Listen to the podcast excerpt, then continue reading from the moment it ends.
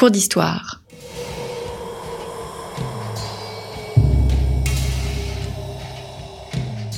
Une émission de la rédaction de Storia Voce.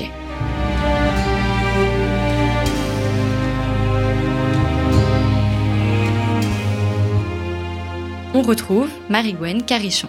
Chers auditeurs, bonjour et bienvenue sur Storia Voce pour une nouvelle édition de nos cours d'histoire consacrée aujourd'hui à l'ouverture atlantique et à l'outre-mer. Cette émission est proposée en partenariat avec l'association Outre-mer Développement.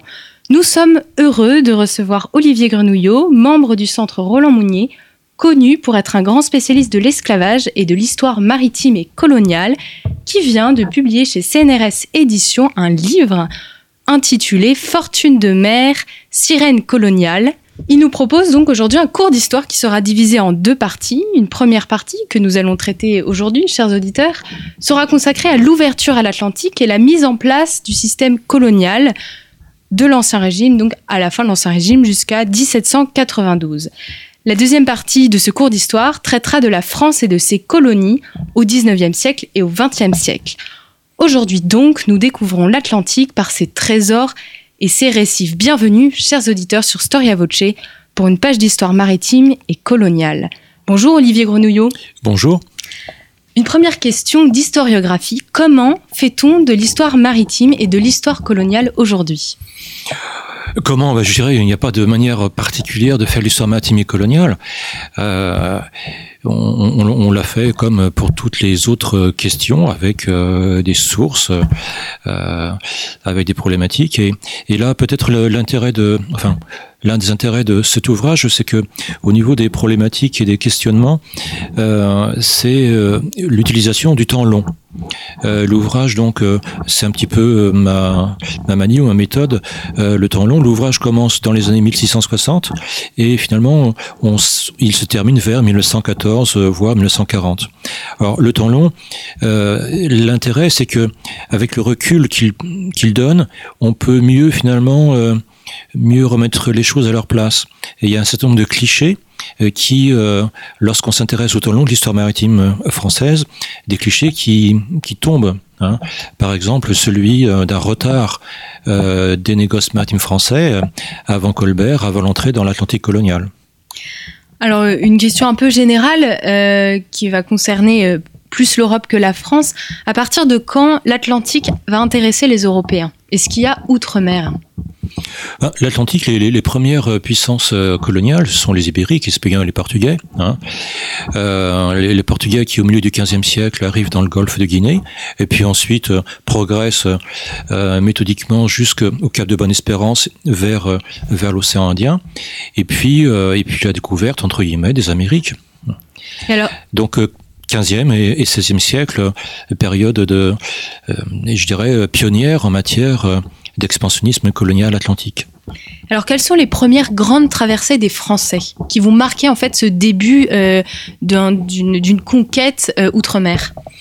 Alors déjà, euh, je dirais que sous François Ier, il y a des tentatives. Hein. François Ier aurait demandé par quelle clause du testament d'Adam la France aurait été écartée du partage du monde découvert que le pape avait scellé entre les Portugais et les Espagnols. Donc la France de François Ier s'intéresse.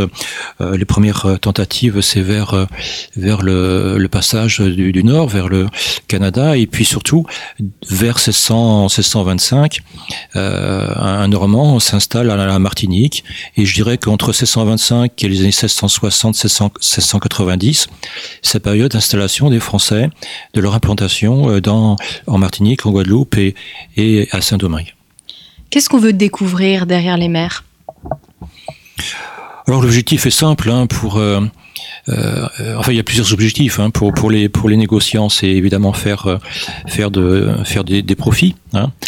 Euh, et pour l'État, l'État qui euh, favorise ces entreprises, c'est servir les intérêts du mercantilisme.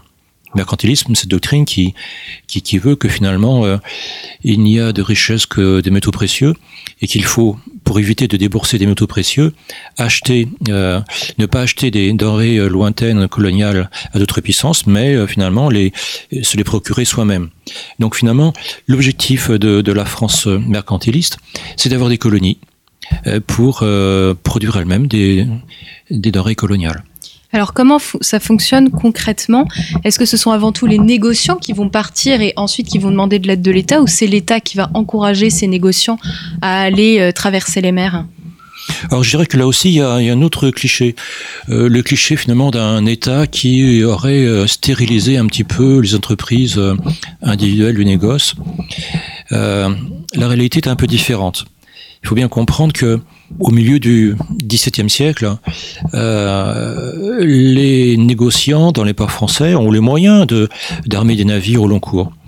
Euh, mais euh, ce commerce colonial, il vient de de se mettre en place. il est finalement très aléatoire, très risqué, et finalement, c'est l'État qui favorise le démarrage du commerce colonial français.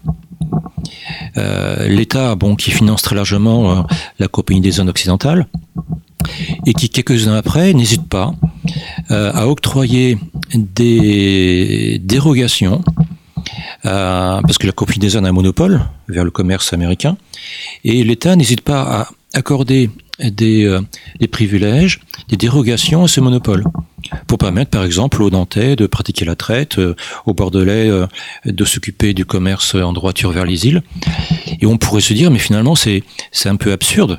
L'État investit énormément dans la Compagnie des Indes, puis il donne des avantages à des négociants de, de port qui vont contrecarrer les intérêts de la Compagnie des Indes. Mais en fait, la, la logique de l'État, c'est inciter le négoce à se lancer dans cette aventure coloniale. Et donc, ce qu'il faut bien comprendre, c'est euh, bien analyser, c'est la, politique à long terme de l'État. Hein. D'abord la copie des Indes, puis des avantages dérogatoires, et puis ensuite, euh, euh, je dirais qu'il y a une sorte de politique assez bien pensée de répartition des tâches. C'est-à-dire que l'État va favoriser finalement les, les ports qui ont déjà des avantages, des atouts pour certains types de commerce. Euh, l'État va favoriser euh, le commerce vers le Levant euh, pour Marseille. Marseille qui a déjà une tradition vers ce commerce-là. Donc on va favoriser finalement quelque chose qui marche déjà.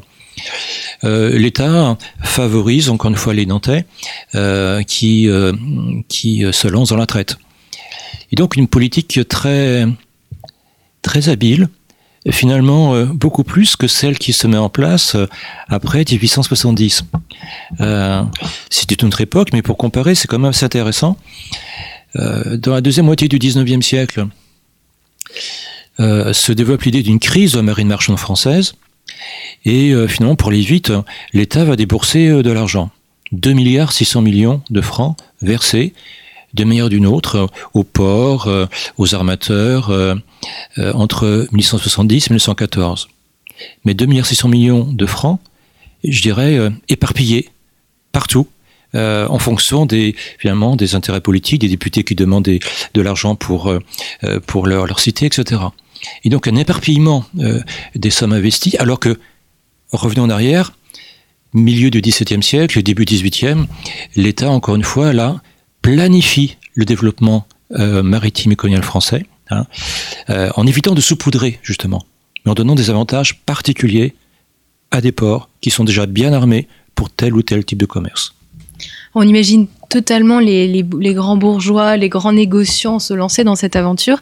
Et ce que vous expliquez dans votre ouvrage, c'est que euh, la noblesse s'y est également mise et on a peut-être tendance un peu à l'oublier. Vous parlez notamment de la noblesse bretonne. Qu'est-ce qu'elle a, en quoi elle a contribué à ce, commerce colonial, la noblesse bretonne? Ben, toujours dans cette optique, l'État veut inciter euh, finalement euh, le négoce à, se lancer dans la voiture coloniale. Et puis l'État veut insister, euh, inciter également la, la, noblesse, puisque la noblesse, théoriquement, elle a des relations, elle peut avoir de l'argent. Et donc, comment faire? Un noble qui veut faire du commerce, il déroge. Il perd sa qualité euh, de noble. Et donc, il faut trouver des moyens pour permettre à la noblesse de commercer tout en gardant euh, ses prérogatives nobiliaires. Et le système, euh, si vous voulez, dès, le Moyen Âge, hein, dès le XVe siècle, du XVe à la fin du XVIIe siècle, il y a quantité de textes qui permettent à la noblesse de faire du commerce sans déroger. Mais c'est peut-être en Bretagne euh, du fait de l'existence de la coutume de Bretagne qui, qui rend encore les choses plus faciles. Euh, c'est peut-être en Bretagne que la chose euh, est la plus évidente. J'ai étudié notamment la composition du milieu maritime colonial et nantais et une partie de la noblesse bretonne finalement investit, investit le cercle économique nantais. Souvent, ce sont des familles euh, comme les Espivants de la Villeboinette, les Dufou, et ce sont des familles de la petite noblesse bretonne. Bref, ils ont une particule, ils ont une euh, réputation, mais il manque d'espèces sonnantes et trébuchantes. Et pour eux, intégrer le commerce, c'est un moyen de se refaire économiquement pour trouver un équilibre entre leur haut statut social et euh, leur situation économique qui est un peu moins, un peu moins importante. On peut dire, est-ce qu'on peut dire que cette petite noblesse et les grands bourgeois vont finalement se retrouver avec des intérêts qui divergent, mais qui finalement euh, sont orientés vers le même but, faire du commerce et, euh, et être finalement tournés vers l'Atlantique? Alors là, il y a eu un gros débat dans les années 70 et 80 sur euh, euh, ce qu'on a appelé la fusion des élites. Fusion ou non. C'est-à-dire, est-ce que les élites euh, aristocratiques et hautes bourgeoises de la fin de l'Ancien Régime, est-ce qu'elles finalement, elles se côtoyaient, on le sait, mais jusqu'où est allé ce rapprochement? Y a-t-il convergence, etc. Or, ce qu'on sait aujourd'hui, euh, Guy Justin-Logarel a montré depuis longtemps, c'est qu'une partie noblesse est tout à fait éclairée, investie dans l'industrie, investie euh, dans l'armement, etc. Euh, S'agissant des gosses maritimes, le, les grandes familles bourgeoises souhaitent être euh, reconnues socialement. Et dans cette société de la fin de l'Ancien Régime, la reconnaissance sociale passe par l'appartenance à la noblesse. Et donc, elles achètent euh, ces familles bourgeoises des charges anoblissantes. Parfois, elles se font ennoblir par le roi. Et donc, euh, elles intègrent la noblesse, si vous voulez. Mais quand on analyse les choses plus dans le détail, avec les inventaires après décès, ou, ou, quand on étudie par exemple dans une même famille euh, une noblesse d'ancienne extraction d'épée et puis une noblesse commerçante nouvelle, on s'aperçoit que malgré des similitudes, il y a quand même des cultures différentes. Bref, il y a un rapprochement des modes de vie, il y a un rapprochement idéologique en partie, mais je dirais qu'avant la Révolution, euh, ce que souhaite la haute bourgeoisie négociante, c'est encore une fois euh, être reconnue socialement. Euh, elle aspire à, finalement à, ce temps des notables qui apparaît avec la Révolution et ensuite. Est-ce que ce, ce, commerce maritime a eu un réel poids économique en France euh, au XVIIe et au XVIIIe siècle? Alors oui, un poids, important. Euh, je dirais que, et là aussi il y avait un autre cliché, celui de euh, d'un négoce maritime français en retard avant le XVIIIe siècle. Et lorsqu'on étudie Saint-Malo, André l'Espagnol a fait dans une grande thèse, on s'aperçoit que Saint-Malo est, est en plein milieu du XVIIe siècle, en période de difficulté pour de nombreuses autres euh, régions euh, maritimes, Saint-Malo devient un grand port d'envergure mondiale. Euh, Saint-Malo, c'est la pêche à la morue, Saint-Malo, c'est la, course, c'est le commerce euh, en Amérique espagnole, c'est la course aussi pas simplement dans la Manche ou l'Atlantique, mais c'est la course dans l'Atlantique Sud et dans l'océan Indien. Bref, un port d'envergure mondiale. Et euh, à Saint-Malo, euh, sur ce rocher là de quelques hectares, il y a toute une bourgeoisie qui s'enrichit énormément. Et on pourrait dire la même chose pour euh, au XVIIIe siècle pour Nantes, Bordeaux, etc. Et donc il y a, c'est une évidence, enrichissement des négoces maritimes. Et ça, c'est un, un, une, une, une, chose que finalement l'historiographie anglo-saxonne a assez peu développée les anglo-saxons qui ont essayé de voir, mesurer les liens entre commerce colonial et développement économique, ont essayé de calculer des taux de profit moyens de telle ou telle activité et de comparer ces taux de profit moyens avec le, PIB de l'époque pour voir finalement euh, euh, quelle proportion euh, ça pouvait faire. Mais ils se sont moins intéressés, les anglo-saxons, à, je dirais, à l'étude concrète de familles et de dynasties négociantes. Et lorsqu'on le fait, on s'aperçoit que l'enrichissement est réel. Il est réel, pas simplement parce que de grandes familles, finalement, euh, intègrent le patriciat, mais il est réel parce que se développe une, sorte de couche moyenne du négoce également. On voit de petits capitaines de navires qui deviennent armateurs et qui, euh, arrivent finalement à, à se hisser également dans, le, haut, négoce. Ce, développement, donc, est d'abord avant tout social. Il est aussi économique. C'est-à-dire qu'il n'y a pas que quelques ports qui se développent, mais autour de chaque port se dessine un interland qui se régionalise petit à petit euh, au cours du XVIIIe siècle et qui profite également de la croissance euh, des ports. C'est ce que j'appelle un modèle de croissance réticulaire, qui profite finalement à un arrière-pays plus ou moins important. Cependant, et là, on arrive à un écueil, c'est que ce développement, cet enrichissement social, ce développement économique plus ou moins régional, il demeure périphérique pour la France d'Ancien Régime. C'est-à-dire qu'au-delà de, ces interlandes, finalement, euh, l'onde de développement se propage assez peu. Euh, donc périphérique par rapport à l'espace métropolitain. Euh, périphérique aussi parce que finalement on a affaire à... C'est assez surprenant, on parle de commerce extérieur à la fin de l'Ancien Régime, pour le commerce persan de main, commerce colonial, alors que ce territoire appartient à une couronne française, mais on parle de commerce extérieur. En tout cas, il y a une, sorte d'américanisation du commerce extérieur français, c'est-à-dire que la part des produits venant euh, des Antilles de Saint-Domingue augmente dans le commerce français total, mais ce, cette part, elle augmente en partie du fait de l'augmentation de l'envolée des prix. Donc je dirais que l'augmentation est en partie artificielle, causée par l'évolution des prix. Et puis, il y a un autre caractère artificiel, c'est que ce commerce colonial est en grande partie un commerce qui sert ensuite à la réexportation. Une grande partie des produits euh, coloniaux qui arrivent dans les ports euh, français est réexpédiée dans l'Europe du Nord et dans l'Europe centrale. Il n'est pas transformé, si vous voulez, sur place. La part de ces réexportations, elle est euh, pratiquement de 37% en fait l'Ancien Régime. Et puis, il y a un autre élément qui est intéressant, c'est de remarquer que plus on avance sur le XVIIIe siècle, plus le commerce colonial se développe, plus les ports de l'Atlantique se développent, et plus ces mêmes ports sont dépassés économiquement par les régions de l'intérieur de l'Est de la France qui s'industrialisent.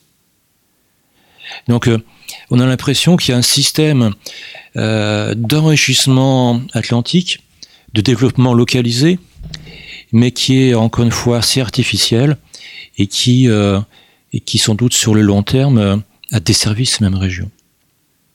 Lorsque, euh, du fait de la guerre maritime en 1792, euh, ces trafics coloniaux s'estompent, euh, ces parts atlantiques sont en partie ruinés. En partie, parce qu'après, ils arrivent, on le verra peut-être, à se refaire une santé. Alors plus concrètement, Olivier Grenouillot, qu'est-ce qu'on exporte? Qu'est-ce qui intéresse les Français euh, d'aller chercher dans les terres outre-mer? Alors on apporte surtout. On apporte des denrées coloniales. On apporte, hein, on, on, apporte euh, ben, du sucre, hein, du sucre, mais du café, du cacao, euh, mais surtout du sucre. Hein, c'est la grande richesse de Saint-Domingue. Et avec Saint-Domingue, la France détient la détient la Saint-Domingue, c'est la région qui produit le plus de sucre dans le monde à la fin du XVIIIe siècle. La partie ouest de Saint-Domingue, la partie française. Est-ce que c'est pas un peu particulier? À une époque où il y a quand même quelques disettes qu'on aille chercher du sucre, c'est quand même pas un aliment de base pour nourrir une population. Non, d'ailleurs, c'est la raison pour laquelle une bonne partie de ce sucre est réexporté. Les Anglais boivent du thé, le sucre plus ou moins. Les Français consomment du sucre euh, et on consomme plus plus on avance dans le XVIIIe siècle, mais on ne consomme pas suffisamment. C'est pour ça que ces produits coloniaux sont en partie réexportés. Mais ça participe de l'enrichissement, si vous voulez, euh, du XVIIIe siècle, du développement de la bourgeoisie, des couches moyennes de la bourgeoisie, et donc euh, d'évolution des modes de consommation. Euh, on boit de plus en plus de café, de chocolat, on consomme du sucre. Ce qui n'empêche pas l'existence de disettes. Le titre de votre chapitre 5, c'est une question. Combien faut-il d'hommes pour bâtir un empire maritime et colonial? J'aimerais vous la poser à notre micro. Alors là, c'est une question que les historiens se sont posées en se disant est-ce que la France aurait été handicapée euh, dans la constitution de son empire colonial, l'Ancien Régime, par le fait que finalement la France a exporté assez peu d'hommes? Euh, deuxième moitié du XVIIe siècle, la France exporte entre guillemets 40 000 personnes, 40 000 Français s'expatrient au cours de la seconde moitié du XVIIe siècle vers l'Amérique. Euh, à peu près 51 000 au cours, de la deuxième, au, cours euh, au début du XVIIIe siècle. Bref, en gros, 100 000 personnes, 100 000 Français s'expatrient. Pour, pour comparer, ils sont 746 000 à partir d'Angleterre. Autre élément de comparaison, les Provinces-Unies. Les Provinces-Unies utilisent plus d'un million, plus d'un million euh, de, de, personnel, mais qui sont pas forcément, qui viennent pas des Provinces-Unies, hein, mais euh, qui viennent un peu toute l'Europe, un peu de toute l'Europe. Et les, Néerlandais utilisent également des populations locales, hein, en, Inde notamment. Bref, la France se distingue par le fait que finalement très peu de Français sont partis s'installer aux Amériques. Alors, est-ce que ça a été un handicap? Je dirais pas forcément. Au tout début, dans la deuxième moitié du XVIIe siècle, les Français à Saint-Domingue et ailleurs dans les Antilles ne sont pas si euh, finalement sont assez bien représentés par rapport aux autres euh, nations, les Anglais euh, notamment. au départ, les effectifs européens en Amérique et dans les Caraïbes sont faibles. Hein. C'est après, je dirais au XVIIIe siècle, que la faiblesse démographique des Français à l'extérieur est évidente. Mais à cette époque-là, 18e et deuxième moitié du 18e, euh,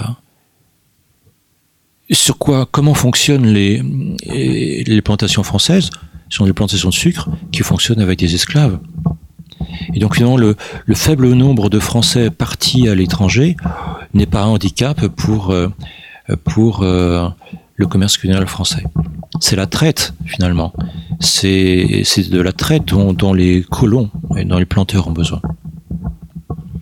Est-ce que dès le début, on a ce désir d'empire et ce désir de constituer, euh, oui, un empire lié directement à la France, où finalement, au début, on conquiert un petit peu au gré des découvertes, et c'est ensuite que vient se décider en fait ce, désir d'expansion avec une administration euh, qui, qui va s'occuper spécifiquement des colonies ben, je dirais qu'on ne parle pas d'empire à la fin du XVIIIe siècle.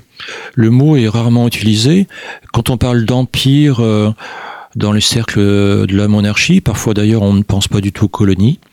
La notion d'empire colonial, c'est une notion plutôt du XIXe siècle, la deuxième moitié du XIXe siècle. On pense plutôt colonies. Ce qui intéresse l'État, c'est finalement euh, euh, d'abord de ne pas se laisser euh, dépasser par les autres, hein, d'avoir, de prendre une place dans la, dans cet expansionnisme colonial, d'abord espagnol et portugais. C'est pour ça que les Français s'implantent d'abord au Canada, puis il y a une tentative de la France antarctique, comme on le dit, au Brésil, ça ne marche pas. Le Canada, finalement, ça fonctionne un temps, et puis la, France perd le Canada, doit le laisser aux Anglais, mais finalement, ce qui intéresse l'État, encore une fois, ce sont les productions coloniales. Et Saint-Domingue, les Antilles, c'est la perle du système colonial français. Hein. Donc, si vous voulez, pour répondre à votre question, il y a eu des tentatives un peu tous azimuts, en Amérique du Nord, en Amérique du Sud. Puis, vraiment, l'État s'est recroquevillé sur les Antilles. Hein. Euh, mais sans penser se construire un empire colonial. Il s'agit encore une fois, ce sont des politiques mercantilistes, de s'assurer euh, un approvisionnement en matière euh, première coloniale sans débourser de la monnaie. Pourquoi est-ce que euh, l'histoire coloniale et l'histoire du commerce euh, maritime français, euh, notamment, est profondément liée à l'histoire du capitalisme? L'histoire, c'est l'histoire du capitalisme maritime. Je veux dire que dès lors que vous armez un navire, il faut ce qu'on appelle une mise hors, hein, donc l'investissement nécessaire au, navire lui-même et puis les marchandises embarquées. Et ce, ce, commerce est un commerce entre guillemets riche. Hein. Armer un navire à la traite vers 1780, euh, ça coûte à peu près la même chose que d'acheter un petit hôtel particulier parisien il y a des trafics qui coûtent euh, plus lointains vers euh, l'Inde, la Chine, qui nécessitent, encore plus, je dirais, d'investissement. Donc ce sont des commerces riches, il faut des investissements importants. Lesquels néanmoins peuvent être divisés. Euh, il y a tout un chapitre euh, dans l'ouvrage sur euh, le système des négoces maritimes euh, coloniales sur la manière dont fonctionnent finalement les sociétés de commerce.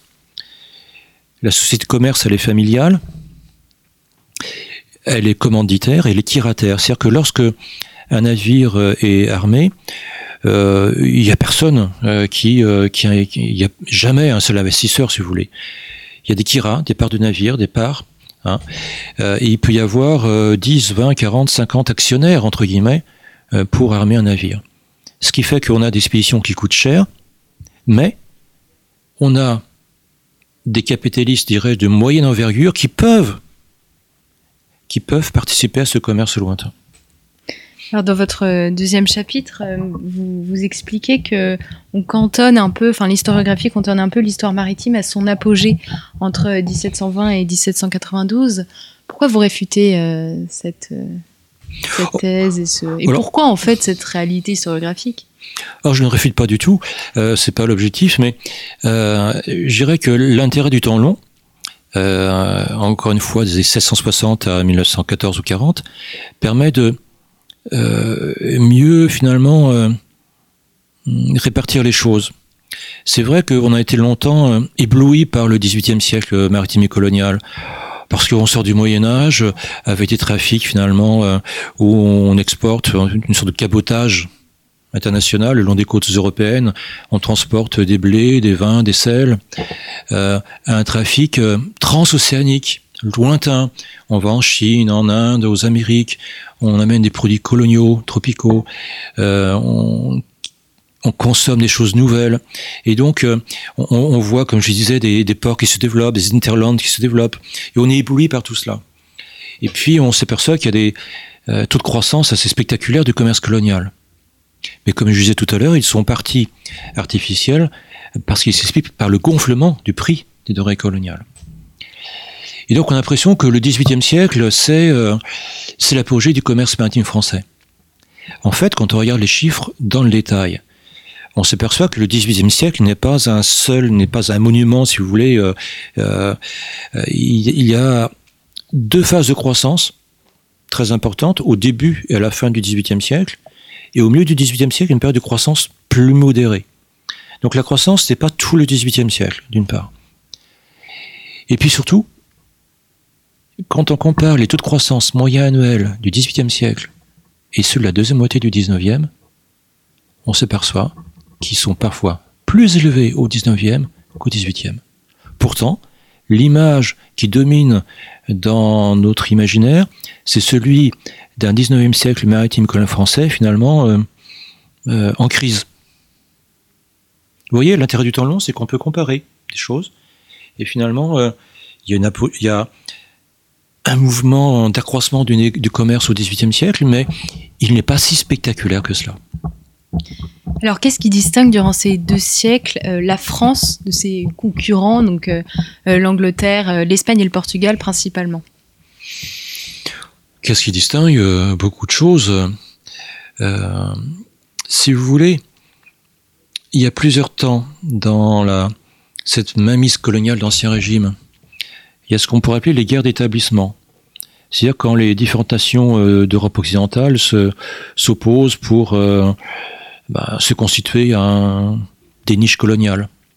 Je parlais du Canada, la France y implante à un moment donné, puis doit le laisser aux Anglais. Voilà. Euh, Saint-Domingue est longtemps disputé, puis à partir de 1697, bon, la France euh, s'implante durablement dans la partie ouest de Saint-Domingue. Donc les guerres, les guerres d'établissement, 16e jusqu'à la fin du XVIIe siècle. Et puis après, il y a un temps, je dirais, de coexistence plus ou moins pacifique. C'est-à-dire que les nations, la, France, l'Angleterre et les, provinces unies s'opposent. Alors s'opposent euh, par la guerre, s'opposent par un commerce euh, interlope de contrebande, etc. Mais globalement, je dirais que les positions acquises et considérées comme essentielles par les uns et les autres ne sont pas remises en cause. C'est-à-dire que la France reste maîtresse de la partie ouest de Saint-Domingue les, les Anglais euh, restent maîtres euh, de l'Amérique du Nord continentale, les Portugais du Brésil, etc. Et après, il y a une troisième époque, c'est la, la, fin du XVIIIe siècle, où là, on, on recommence à avoir des, des affrontements, je dirais, au centre Hein. Quand la, France va aider les insurgents américains, la France aide finalement à l'indépendance des 13 colonies qui sont considérées comme l'Angleterre comme centrales pour elle. Donc, vous voyez, trois temps, guerre d'établissement, après, coexistence plus ou moins pacifique, 18e siècle, et fin 18e siècle, à nouveau, là, euh, opposition plus frontale. Est-ce que ce qui se passe dans les colonies se fait euh, l'écho direct de ce qui se passe en métropole, ou la logique diplomatique peut être relativement différente? Alors, je dirais que euh, là, c'est la question du lien entre dans les politiques étrangères, entre guillemets, du lien entre euh, politique euh, finalement continentale et, et, euh, et coloniale. On a dit que la France, par exemple, pays gigantesque, des effets dans bordel, la France, pays gigantesque, ouverte sur la Méditerranée, l'Atlantique, etc. Mais la France aurait été victime de son gigantisme et puis aurait regardé trop vers l'intérieur et donc elle aurait consacré moins de moyens que les autres à l'aventure coloniale. Bon, quand on regarde les choses de près, c'est pas tout à fait vrai. Hein. Euh, je dirais que, encore une fois, euh, du fait du mercantilisme, euh, l'État, le 14e notamment, s'intéresse beaucoup au système colonial. S'intéresse beaucoup au système colonial. Évidemment, il est moins important que pour l'Angleterre, que pour que pour les îles britanniques, hein, qui dépendent entièrement de l'extérieur. Quand est-ce que l'esclavage a été mis en place euh, pour servir en fait le commerce maritime? Est-ce que c'était inéluctable? Non, il n'y avait rien d'inéluctable. La découverte entre guillemets des Amériques euh, euh, conduit à leur exploitation. Cette exploitation se fait, vous le savez d'abord, par la, mise au travail forcé des populations mérindiennes déjà à, Cuba, puis partout. Euh, ensuite, il y a un temps où ce sont des, ce qu'on appelle les engagés, donc des populations venant d'Europe euh, qui, euh, qui partent vers l'Amérique et qui sont les artisans de la première phase de développement finalement du commerce colonial. Lorsqu'on plante du tabac, on n'a pas besoin de manœuvres très nombreuses, on n'a pas besoin de capitaux très importants. Et donc, ce sont des engagés, des gens souvent assez pauvres, qui rêvent finalement de réussir ailleurs, et qui, pour euh, payer leurs frais de transport, acceptent de se vendre, entre guillemets, par contrat. C'est-à-dire qu'ils se vendent pour une durée de 3, 4, 5 ou 7 ans, pendant laquelle ils dépendent d'un colon, qui les fait travailler comme il le veut. Hein. L'objectif étant qu'au bout, à la fin du contrat, ces travailleurs puissent euh, finalement avoir un petit pécule, un petit lopin de terre, quelques outils et se mettre à leur compte. En fait, euh, euh plus la moitié meurt avant euh, la fin du contrat. Et c'est désengagé très important dans la première phase, si vous voulez. Hein. À cela s'ajoute également de cette première phase la course, la piraterie, hein, qui c'est un moyen d'accumuler de l'argent dans les Caraïbes et en Amérique. Euh, puis euh, après, il y a le choix. Il faut parler de choix.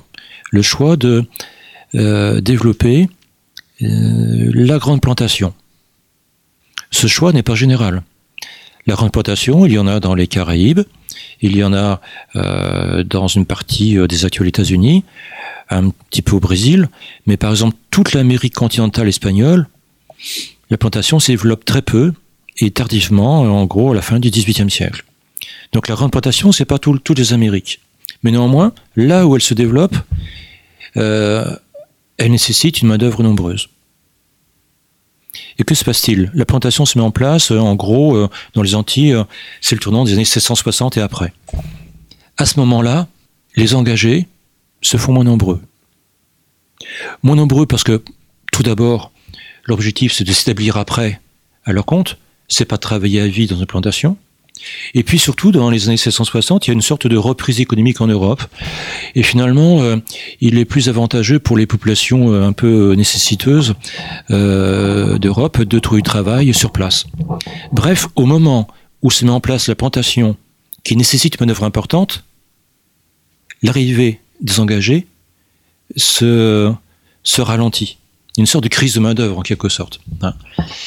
Et cette crise de main-d'œuvre, elle est compensée par l'arrivée d'esclaves achetés en Afrique. Il faut bien voir que nous sommes dans les années 1660. Les Portugais sont arrivés dans le golfe de Guinée vers les années 1440. Donc ça fait plus de deux siècles déjà que les Européens ont pris euh, contact avec l'Afrique occidentale, ont acheté quelques esclaves, mais pas simplement. Je que les deux premiers siècles de relations économiques entre l'Europe et l'Afrique sont des, deux siècles de commerce diversifié. Ce qui intéresse d'ailleurs en, premier lieu les, Européens, ce ne sont pas les esclaves, c'est l'or. On pense trouver de l'or en, Afrique. Et on en trouve un peu d'ailleurs. On en trouve. Euh, la, la malaguette, un faux poivre, etc. Et euh, dans un premier temps, d'ailleurs, euh, des Européens, des Portugais vont acheter des esclaves un peu au sud du golfe de Guinée pour les revendre dans le golfe de Guinée, à Elmina, au Ghana aujourd'hui, pour les revendre contre de l'or. Donc deux siècles de commerce diversifié. et puis, à partir de la seconde moitié du, XVIIe siècle, on a besoin de main-d'œuvre pour euh, euh, les grandes plantations, et donc on pense à utiliser euh, les esclaves que l'on peut acheter sur les côtes d'Afrique. Et à ce moment-là, à partir de, de la fin du XVIIe siècle, la traite devient pratiquement le seul commerce, le commerce infâme, qui, qui relie la France, l'Afrique et les Amériques. On a l'impression plutôt qu'avec l'arrivée des Lumières, il y a cette idée justement euh, de la liberté humaine qui, est mise en avant et, on voit beaucoup de philosophes qui ont l'air de condamner l'esclavage, mais en fait, ça, ne s'accompagne pas du tout euh, d'une réduction euh, du nombre d'esclaves. Ce, commerce presque, enfin, s'accroît en fait. Oui, oui, tout à fait. la traite atlantique toutes nations confondues d'ailleurs, pas simplement la France, mais connaît son apogée dans la deuxième moitié du XVIIIe siècle. Et pour la France, c'est dans les années 1780-90, juste à la fin de l'Ancien Régime, que l'on a le plus de navires armés à la traite. Plus on avance dans le XVIIIe siècle, plus la traite se développe. Et plus la traite est financée. Il y a en 1184 et 1186 euh, des primes accordées par l'État. Alors, soit euh, en fonction du tonnage des navires négriers, plus le navire est euh, à deux tonneaux, plus il a l'armateur de primes, ou bien des primes en fonction du nombre d'esclaves introduits dans la partie ouest de Saint-Domingue. Et finalement, est-ce que c'est la, Révolution va mettre un terme à cette traite négrière? Alors, il y a plusieurs choses qui mettent un, terme, entre guillemets, à la traite. la première, c'est la, révolte des esclaves de, Saint-Domingue euh, en août 1191. Euh, elle commence comme une révolte d'esclaves classique, comme il y a eu, je dirais, dans toute l'histoire de l'humanité, et elle se euh, transforme en une révolution. Comme le disait Aimé Césaire, une révolution, en ce sens que c'est la première fois dans l'histoire du monde que des esclaves arrivent à se libérer et durablement. Auparavant, lorsqu'il y avait une révolte, quelques esclaves se libéraient, mais le système esclavagiste ne disparaissait pas. À Saint-Domingue, l'esclavage disparaît, et en 1804 apparaît la République, euh, la première République noire de l'histoire du monde, Haïti. Donc une révolte qui se transforme en révolution. Euh, et comme je disais tout à l'heure, Saint-Domingue, c'était euh, bon, il y a aussi la Martinique, la Guadeloupe, euh, l'océan Indien, mais Saint-Domingue, c'était la, perle finalement du système colonial. Donc Saint-Domingue n'existant plus en quelque sorte, la traite française a moins a perdu son principal débouché. Ça, c'est la première raison. La deuxième raison, c'est que il y a la guerre maritime quand la France révolutionnaire déclare la guerre à, la Prusse, à l'Autriche euh, et au roi d'Europe, euh, très très vite, euh, bon, l'armée française est surclassée aux frontières, mais ensuite on, rétablit l'équilibre et même la France révolutionnaire prend l'offensive. Mais sur les mers, la marine est très vite défaite. Et il devient suicidaire pour un armateur que d'envoyer un navire vers les colonies simplement parce qu'il va être pris par les Anglais. Et donc la traite, euh, puis ajoutons à cela l'abolition, euh, la première abolition de l'esclavage en 1694. donc on peut dire qu'à la fin du XVIIIe siècle, la traite française disparaît. Disparaît. Quelques armateurs, on le sait, mais c'est très difficile à trouver parce qu'il faut travailler dans des archives privées quelques amateurs français continuent à remettre à la traite, mais ils prennent des parts, si vous voulez, ils investissent sur des navires qui partent à la traite euh, euh, de Belgique, la Belgique actuelle ou, d'ailleurs, mais il n'y a plus vraiment de traite française. La traite française renaît finalement dès la première abdication de Napoléon en 1814. Merci beaucoup Olivier Grenouillot pour ce premier volet de notre cours d'histoire consacré à l'aventure coloniale. Je rappelle euh, le titre de votre dernier ouvrage, euh, édité aux éditions du CNRS, Fortune de mer, sirène coloniale. Merci, chers auditeurs, pour votre écoute et votre fidélité. Et je vous donne bien entendu rendez-vous très prochainement pour le deuxième volet de ce cours d'histoire consacré à l'empire colonial et au commerce maritime.